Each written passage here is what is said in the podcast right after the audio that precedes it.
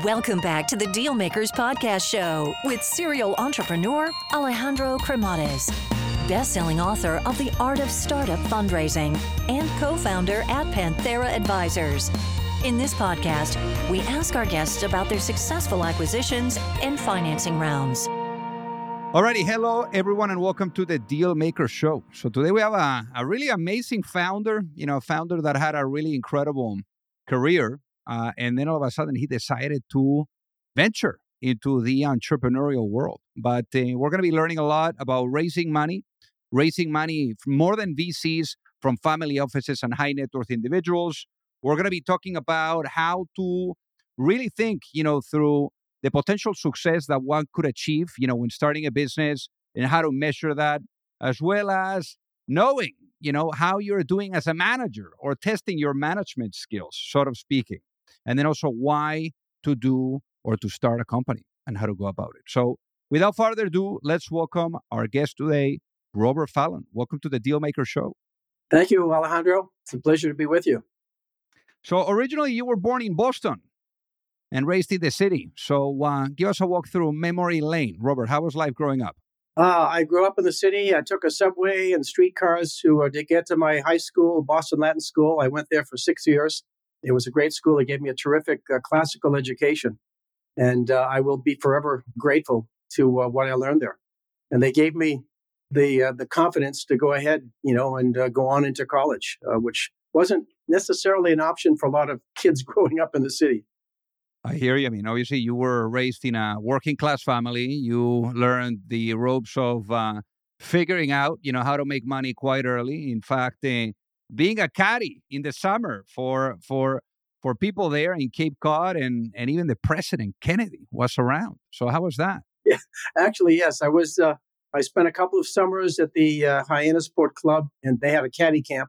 You stayed there, and you basically caddied every day, and you'd end up at the end of the summer with a couple of thousand dollars, which was uh, for me that was that was very good money in those days. And I had the good fortune to be uh, uh, selected as one of the senior caddies to to basically caddy in the the loop of President Kennedy. He played golf three times that one particular summer, and I didn't caddy his carry his bag. I carried the bag for Pierre Salinger, who was his press secretary at the time. But it was a terrific experience. And I remember standing there at the first tee. Here comes the president and he walks up, and there's four caddies all with a bag. And he greeted each of us, and he came to me and he said, Are you a Democrat or a Republican? And I stammered and said, I, I, I, I don't know, because I didn't. I was a kid. I was a caddy. I was maybe 13 or 14. I didn't know the difference between the two. That's pretty amazing. Now, you ended up going to Ohio University. And right after that, you know, you find yourself having a chat with the dean of Harvard Business School. You know, you were looking at the MBA program, but uh, it sounds like, you know, it took a different turn. So what happened there? Well, yeah, I was accepted um, to Harvard Business School and I attended for two days and collected all of my cases. And I remember sitting there looking at this pile of business cases to read. And, you know, the, the Vietnam War was at its peak, and I'd come off a kind of a campus as somewhat of a radical or a liberal. And I thought, my goodness, you know, I, I followed this path to apply to business school and get in. And I should have been grateful because I'd won a, a fellowship. Um, but um, I really didn't have the fire that burned within me to, to sort of tell me why I was there. I was there because that was the expectation, you know, of uh, society, um, and my parents, I guess, and my mentors at the university. So I went into the dean and said, "Look, I'm going to go in the Peace Corps uh, could you accept me, you know, two years hence? And to my surprise, they were very supportive and they said yes. So I ended up going in the Peace Corps and going to uh, Samoa, which is uh, a wonderful experience. I was a math and science teacher at a Catholic missionary, you know, boarding school up in the bush. We had our own plantation, and I taught math and science. And I was there for four years. I had to reapply to Harvard Business School, but I remember writing down on my banana crate, you know, desk, writing down an essay with a leaky Bic pen um, you guys took me four years ago. I can't believe you did that because what I know now about myself and what I knew then is completely different. And I explained, you know, why now I was ready to go to business school. So they must have liked what I had to say because they reaccepted me and I went back and and uh, I was fortunate to get the same fellowship back again. So it sounds like those four years were kind of life changing. What what did you discover about yourself? Oh, uh, well, I learned basically that I could make change on a small scale because my kids that I taught, you know, in, in several cases, I taught the same kids my Form 3, Form 4, Form 5 in mathematics and science. And I saw them when they took the New Zealand school certificate examination because they followed the Samoa had been a New Zealand protectorate after World War One, and say they still followed the school curriculum. And I saw the evidence of kids that I taught actually exceeding and, and, and passing. And um, well, I, I just remember at one, one a particular young man named Patello, who uh, who wasn't a great student, but and his after teaching for three years, he passed his New Zealand school certificate examination in mathematics. Now that was the equivalent of an O level in the English system, and you had to pass at least one O level to graduate from school to get your school certificate. And he passed, and so that year at the school graduation, Patello comes up, and the kids, of course, have lava lavas, and there's lots of fine pigs and mats and you know singing and whatnot. He's, he's got this big, tall Samoan chief with the headdress and the, the big knife, and I'm thinking, uh oh, who is this heavy? And this guy's coming over to me speaking the most honorific Samoan. And I said, uh oh. And Patello sidles over to me and says, Sorry, Mr. Para, this is my Para. right? He had to speak English at school once they were beyond Form 3. And so he's telling me, This is my father. And then the father, he's got tears in his eyes and he's hugging me and he's saying, You've given my son a gift, and I want to give you a gift. His gift was he was the high tattooing chief for half the country. And tattoo was something that was created in Samoa. Ta- tattoo is actually a word comes from Samoan word tatau. And so uh, because of that, I have my, you can see it right here. This is my Samoan taulima. So uh, this is the original Samoan done in, and uh, with, you know, basically the tattooing combs and candle nut soot, you know, and whatnot. But it was for me, uh, it was a gift from the country and the culture, and I treasured it, and uh, I wore it proudly and, and still do. Um, it was funny. Well, later on, when I was a banker in, in Japan, of course, you know, people in, in Japan that get tattoos are yakuza, and uh, every once in a while, I'd become friendly enough with the Japanese that they'd say, "So nandayo," you know, what, what's that all about?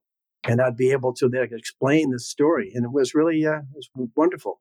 So I, took the gift from Samoa in your case, you know, once you were, um, you know, finished with the experience there and going into into Harvard Business School, you got the MBA, and it sounds like uh, you kept going on the international, you know, side of things. I guess, you know, first and foremost, before diving into, you know, what you learned, you know, from your experience in Citibank and and you know being in Asia as well, what got you so hooked into traveling? How did you develop that interest and, and why?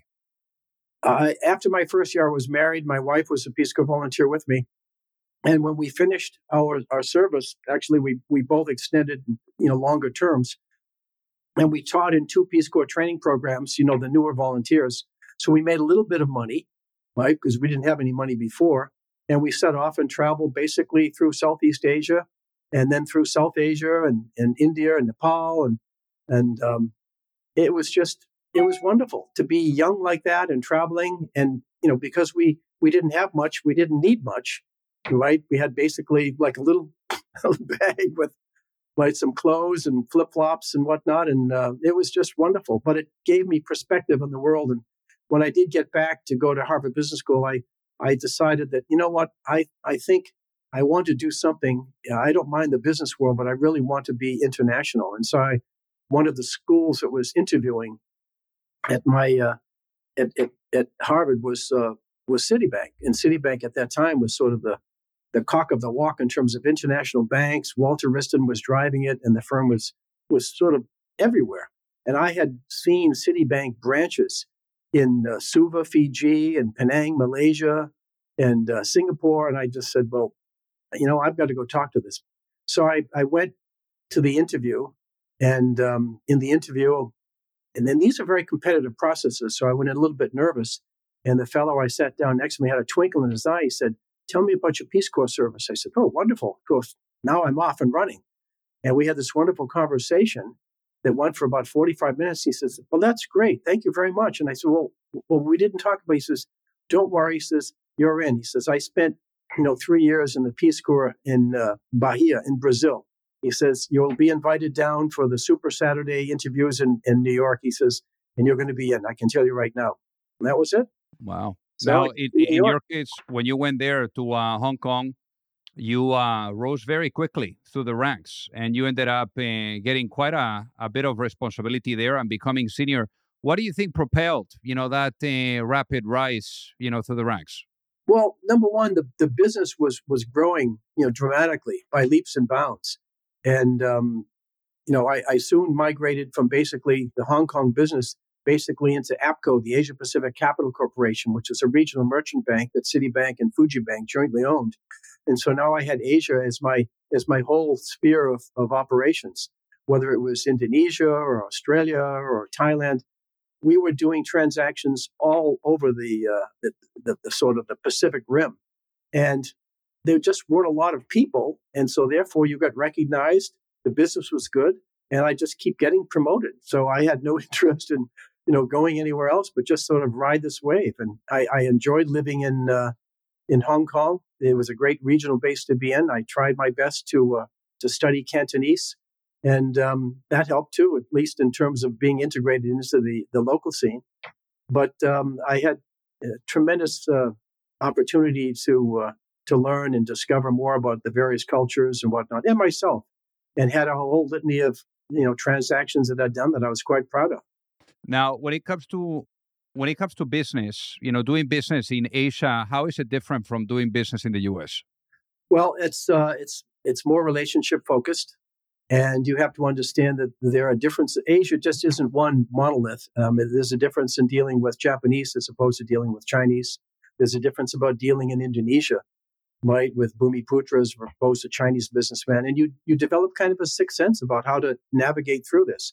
But one thing you, you don't want to do is you don't want to be sort of a, the arrogant American that comes in as kind of a know it all and tries to tell the local guys this is how you have to do it. This is the way we do it on wall street etc that was never going to work. And i i would see you know people come out you know from investment bank would send a guy out for two years and essentially he, he all he had you know these people would would they would get frustrated because they wouldn't take the time to understand the local cultural norms and they had a difficult time being successful because the business just didn't come to them because of their name or their reputation uh, they weren't prepared to sort of open their eyes and, and try to do it on on the basis of what the the locals you know are looking for. Now, one of the areas here that uh, I think was probably incredible uh, because you were also able to experience the downturn or the I think like the the crumbling of a company that was with Drexel Burnham. There, you actually worked in, and you got to know Mike Milken, but the firm ended up you know into problems and and filing for bankruptcy you know a firm with amazing talent. How how how how how did that happen? I mean what did you learn especially from from being in a in a situation of uncertainty like that? Well um, i was in japan and uh, running the investment banking business for citigroup in japan uh, which was quite prolific and uh, drexel reached out to me and um, and said look we you know we, want to talk to you. We have great expansion plans for Asia, and you've got kind of a nice resume. So I flew back on one of my trips and, and ended up, you know, going down to Cherry Hill, New Jersey, is it? Right? And Mike Milken was there. We met it. It's typical for, for him. It's five o'clock in the morning as soon as the hotel coffee shop was open. And we talked for several hours. And he just was fascinated by everything that was going on in Asia the amount of money that was Japan at this stage was in their big bubble and whatnot. And uh, he was convinced that um, they had to have a footprint, and so it was kind of a nice uh, congruence. And I, I admired him tremendously. He was he was immensely brilliant and insightful, but asked a ton of questions. Was always you know eager to learn. And I was so disappointed because the business that we set up in Japan and in Asia was actually going going very very well. And um, we were kind of insulated from the problems that occurred, you know, in New York. And uh, I, I thought it was somewhat unfair because a lot of the white shoe firms, you know, basically saw Drexel as an existential threat because of the amount of business that they were doing, and they didn't need to sort of get a left and a right on the tombstone. They did it all on their own, and uh, there was a sort of a gang mentality um, when you know Milken was being sort of brought up on on charges of there was insider trading or somebody didn't file a 13D or whatever. And it was unfortunate that he was uh, forced out of the firm. And of course, without, without Michael Milken leading it, uh, the firm then ultimately struggled for the next two years. And, and um, it's, it decided, filed for bankruptcy. And it was stacked, absolutely stacked with talent, uh, many of whom have gone on to, you know, very, very successful uh, careers, you know, whether it's in uh, Jefferies or Kenny Moelis or firms like that. Um, now, now for you after after this experience, you know, you went to um, basically like Banker Trust. You that that ultimately became J.P. Morgan, uh, and then and then once no, Bankers Trust didn't become J.P. Morgan. Bankers Trust. I went to Bankers Trust for uh, not not quite two years, but I didn't really see that Bankers Trust had much to offer in terms of you know a, a footprint for really developing business in Asia. They were more interested in selling derivatives, and at that time, I was basically being lured to join you know Manny Hanny, um, Don Layton, who ultimately became the vice chair at J.P. Morgan Chase. Um, was in charge of international and said, "You got to come back and, and meet McGillicuddy and I did, and and um, the rest is history. I, I love those guys. It was a great bank. They end up merging with Chemical. Um, I ended up running Manny Hanny and then Manny Hanny Chemical in in uh, in Japan. Then it expanded to Asia, and then we merged with Chase. I ended up running all of Asia Pacific for what was then Chase. So Manny Hanny Chemical Chase, and then we merged with uh, with J.P. Morgan. Um, so, so, it was and there, there, there you go. Now, now in this case, you know, right after this, you decided to step down and go to Columbia Business School. Obviously, you did a, a few things uh, in between uh, during your stint at Columbia, but it sounds like Columbia was the pivotal moment that pushed you into the entrepreneurial world. So, how did that how did that come about? What was that incubation process, and how did you you know land it yeah, I came back and uh, and there had been you know yet one more merger, and I found because I'd run all of Asia, I was accustomed to running my own fief, as it were. And um, I got back to New York with the Connor office in Park Avenue, and I wasn't fulfilled. And I found a lot of infighting because with all of these mergers, there's only so many people that can climb to the top of the pyramid. So I opted to basically, uh, you know, step out in 2002 and start teaching at Columbia because I'd done some guest lecturing there. And I was quite happy doing that, but I was doing it, I did it for one semester, and then immediately I was being asked to go um, be headhunted and uh, join as the CEO, the chairman and CEO of Korea Exchange Bank, Korea's largest international bank, which had fallen on hard times because of capital problems, not because of you know the, the fact that they had poor staff or poor uh, you know client base. Quite the contrary. They just they had a capital inadequacy problem because of a lot of bad loans that eroded their capital. And I had worked with KEB in my career. I knew the talent that it had. So I basically said, okay, I'll do this. Nobody else was offering me a $100 billion bank to run. And so uh, I told my wife, we're going to go back to Asia. she kind of looked at me and said, well, okay. but she was very game. We went back and it turned out to be a wonderful five years. The first two were, were tough because you know the the Korean unions can be very very difficult, and uh, they saw me as as basically uh, you know Darth Vader. I was the first foreigner to be the chair of a Korean public company, and like they, they were always trying to somehow you know humiliate me or antagonize me in some way, and break into my office, shave their head, you know, and I'll take pictures and put it on the internet, and whatnot, because I was trying to restructure the bank and there had to be some restructuring. People had to be let go. So it was uh, an interesting uh, experience. I had a lot of uh, bullseyes on my back, but ultimately we prevailed. And I, believe it or not, you know, by five years, I actually became quite good friends with the, you know, Kim Ji Sun, who was the head of the uh, KEB union at that time who was very grateful to me when I was leaving to give me this wonderful gift of Sun Shin, a model, balsa model of Yi Sun Shin's turtle ship that defeated the Japanese Armada back in 1596. You have to understand Korean history and Japanese history, but it, it resonated with me. And that was a great experience. One of the things that I had to do, though, was I had to give my AGM, right, as a, as a chair of a Korean company in Korean.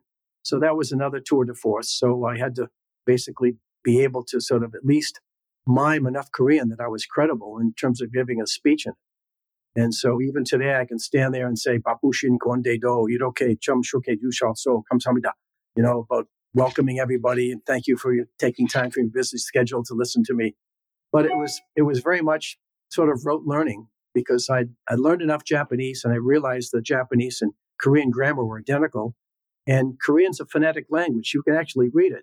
So once I became proficient at reading it, I could sort of sight read it. And once I had enough of an ear tone, I could actually kind of sound like I knew what I was talking about, even though I couldn't really understand when people would be talking to me. So um, that was quite a learning experience. But a little language goes a long way in any culture. And if you're willing to make mistakes and try, people will always forgive you. Hey guys, so pardon the interruption here. So I got to tell you that you know, for those of you that are either looking to raise money or you're looking to get your company acquired, you don't have to be alone. You know, there's a lot of psychology that needs to be blended with strategy, with methodology, with process.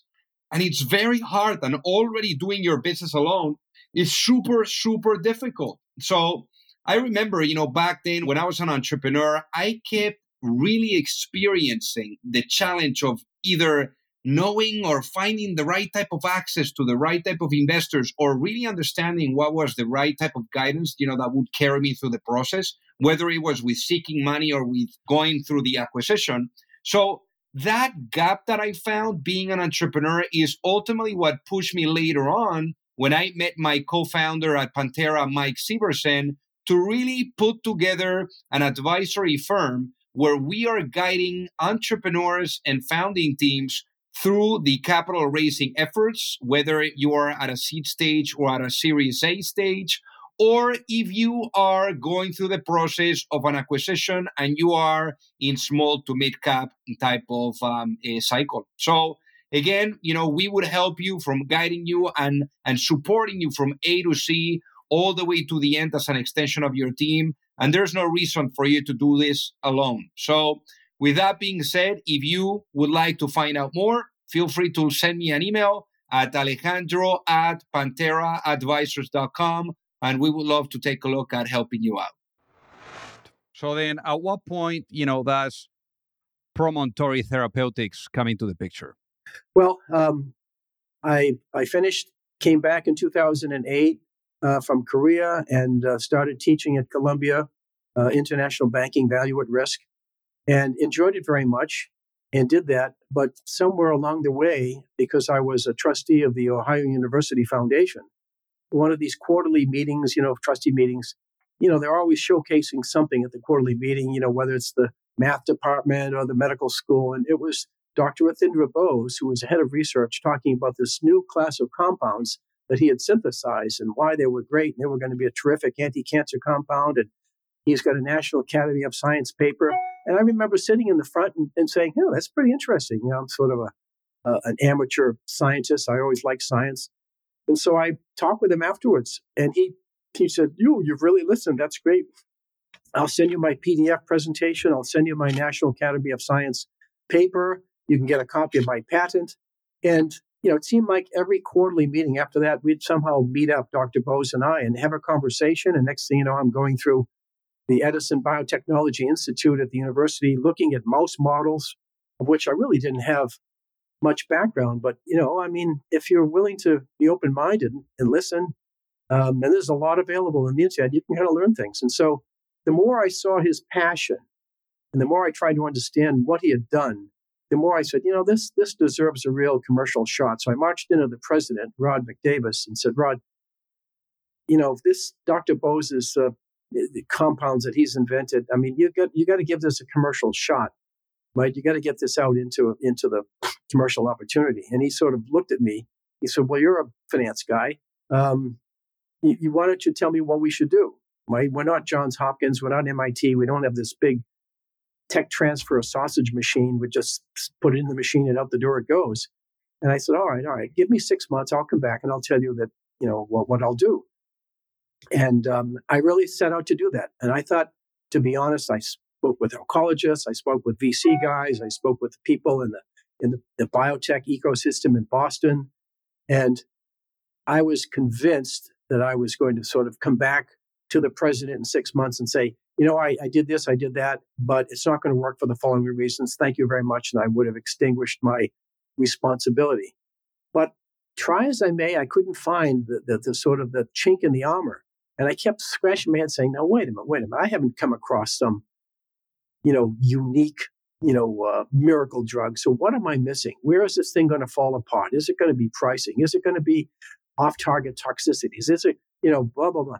And the more I, I get into this, the more it was kind of like a, you know, sort of a, just a very organic light blossoming in my own interest that, you know, this is an interesting little molecule here, this this class of molecules, and there was one particular one which was the stereoantimer that we're developing called PT112. And I said, "This is this got to be.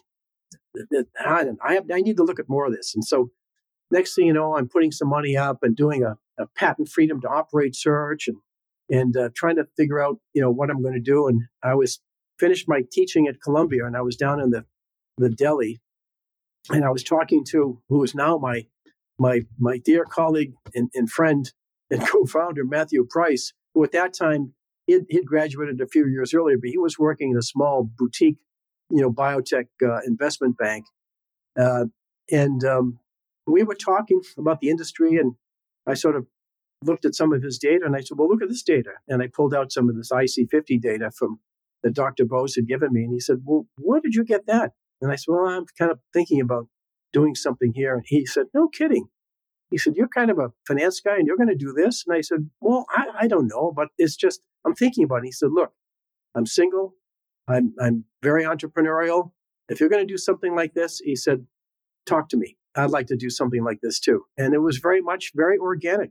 And three hours later, the napkins are all over the place and the crumbs and the coffee cups we kind of said, well, all right, let's take it to the next step. We never ever, you know, did this thing where you, you know, plant the flag, dare to be great, you know, soar with the eagles. We're gonna we're gonna build this, you know, uh, this this huge success. But it was very cautious, step by step. Let's put a little money in. Let's investigate this. All right, let's buy rent a little bit of space. And my Matthew, you sit there and I want to do this. I want to do that. I kept teaching and I taught for another two years up until 2012 when, when now we had licensed in the, the entire phosphaplatin suite of compounds from Ohio University, and we were hell bent to get to the FDA to submit our IND application. IND is your investigational new drug approval. That is the first approval you get from the FDA that enables you to go forward and actually administer your drug to humans. And there's a whole series of protocols behind it and three years of work that you have to do preclinically, toxo- toxicology studies, chemistry, manufacturing, et cetera. It has to be done to support your IND application. So I learned a great deal um, in doing that. But once we had the IND, now it was incumbent upon us to go out and raise money. And, I guess, and I guess before going into into the raising money, because I think there's going to be very interesting, just for the people that are listening to really get it. What are you guys doing at Promontory Therapeutics? we are developing a, a novel small molecule immunotherapy that is immunogenic and osteotropic. Now, what do I mean by that? Immunogenic means this drug is is selective and is towards cancer cells and will kill cancer cells in a very unique way. It's not a standard chemotherapy. It is immunogenic. So what it does is it kills cell in a unique way that basically causes the cancer cells right, to release signaling proteins that are picked up by dendritic cells that alert the immune system. And then you get this amplification of the adaptive and the innate immune system that basically then takes over. Because chemotherapy, you dose chemotherapy, when you take the chemotherapy away, the disease comes back. So it interdicts the progression of disease, but it, it never cures it. Immuno, an immunogenic compound, if you get lucky, will not only you know, stabilize and, and stop the disease progression, but will then recruit the immune system to take over and fight it, you know, for a much longer duration.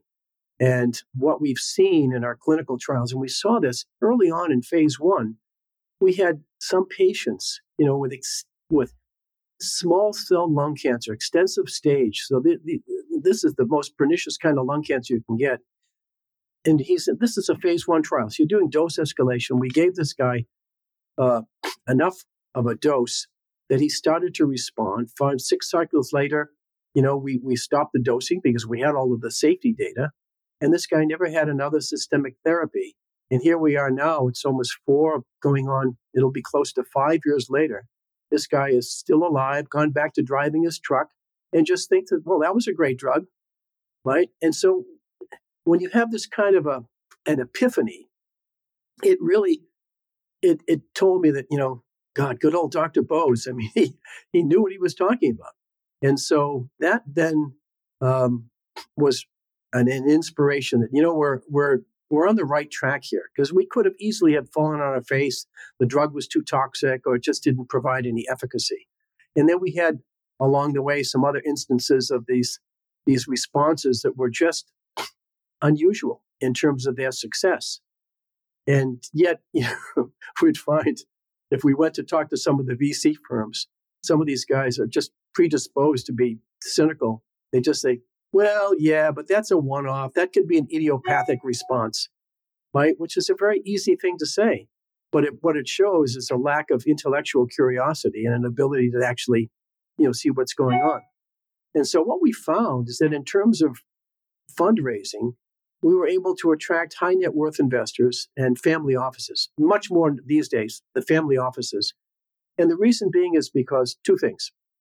Number one, um, the capital is is uh, is more patient and more thoughtful in terms of understanding what they're about, and they really they're relationship oriented and they don't invest easily, but when they do, that it's very very, you know, um, I'd say patient capital because they encourage you. Don't take shortcuts. Don't try to push the company to an IPO too soon. You know, get the, the clinical data, et cetera. So as we were developing my our capital base, this tended to resonate. And the second thing that was advantageous was we're in cancer. Now we're developing early signs that the drug is, is actually quite interesting. And we would get responses from investors that would say, you know, I, I can give this money to my university, but I'm going to give it to you. Not because I think, you know, you're going to be a huge success. I, I know this is a risky proposition and drug development, you know, is a low probability of success, but because it makes me feel good that I'm giving it to you because I think you guys will be very, you know, uh, professional in the way you manage it. And I hope that you will be successful because then I will feel like I've done something. And then they sometimes open up. It's cancer, right? There's a relative, there's a story. It's just they have a desire to want to do something. And you know, we're not an e-cigarette company. It's much easier for people to say, I, I like what these guys are up to. So the relationship side of it was important. And the fact that the mission that we were on was also important. And that resonates much more with individual investors and high net worth investors and family offices than it does with the VC guys. I'm not disparaging the VC guys at all. I know that industry very, very well, but they are motivated because they have to generate an IRR for their fund. So they've got, you know, institutional money and the institutional money is looking for, you know, um, plus alpha. They want a return that they can get disproportionate to what they get just investing in in uh, in the stock market. And you get that in biotech if you guess guess well. So they're driven by get the company public, you know, get liquidity, try to get my return, try to get my IRR. Whereas that's not the case, you know, with the uh, the investor base that we have, and we've been very fortunate because of that. And how much capital have you guys raised to date, Robert? We've raised $74 million to date, and we've just just launching a, another private round for 20 million. Now, on the capital raising side of it, you know, finding those high net worths. I mean, there's probably like a bunch of people listening now that are like, oh my God, you know, venture capital firms, they're very public, you know, who is who, you know, who is investing in what. Family offices and high net worths, they're very private. In fact, they even hire people to make sure that they're not appearing on shirts and stuff like that. So, what is a good way for finding out or or getting acquainted with some of those family offices and perhaps you know being able to get money from them? Um, i would yeah you're right. There is no you know uh, familyoffice.com that you basically get a list of all of the family offices. It really is it's it's a relationship business and you have to be introduced by a trusted interlocutor. And what we found is once we had one family office invariably if we were doing another capital round they'd say you know would you be interested to meet somebody I've co-invested with? And that has helped us. Plus, there are some family offices that we have that are very sophisticated in the health, the, the health, life science investment sphere. And so they have also relationships with other people, and they tended to, to introduce us around as well.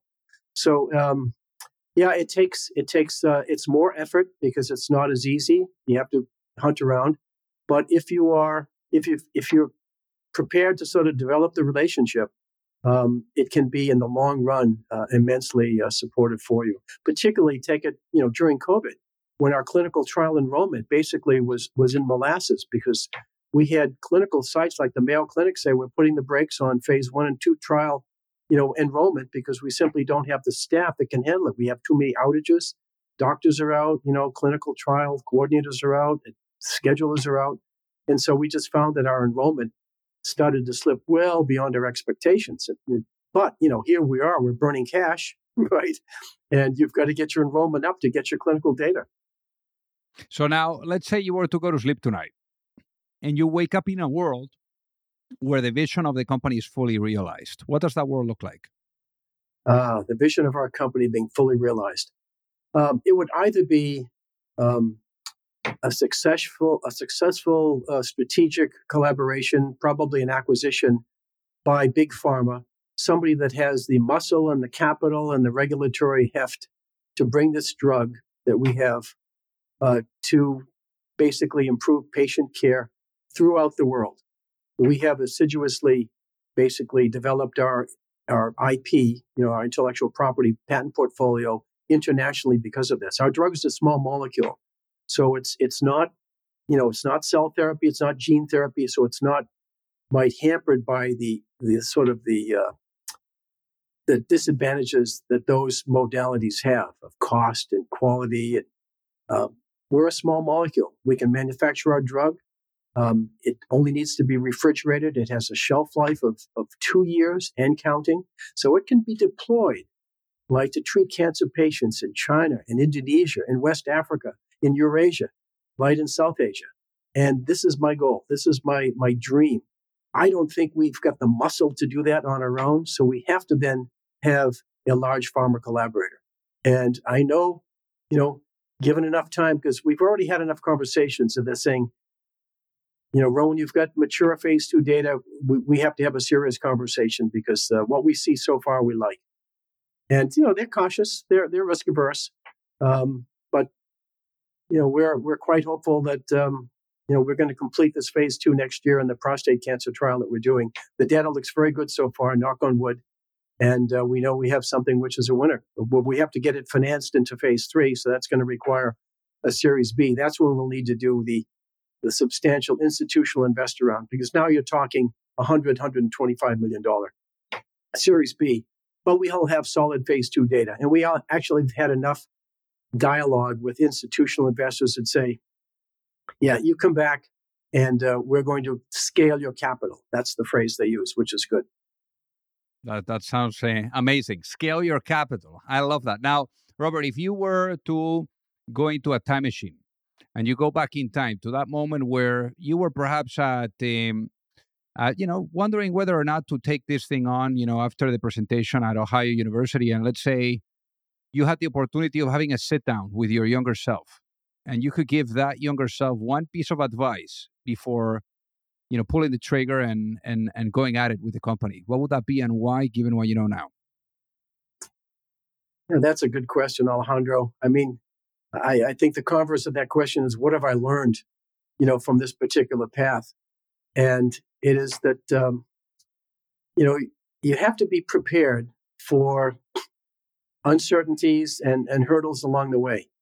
Um, this has been 12 years that we've been doing this. I, I, thought initially starting out would be about six to get our, our drug approved or to get the company acquired. So I, I clearly misjudged that. We didn't anticipate COVID. Uh, we didn't anticipate, you know, the fact that the biotech valuations in 2021 would peak.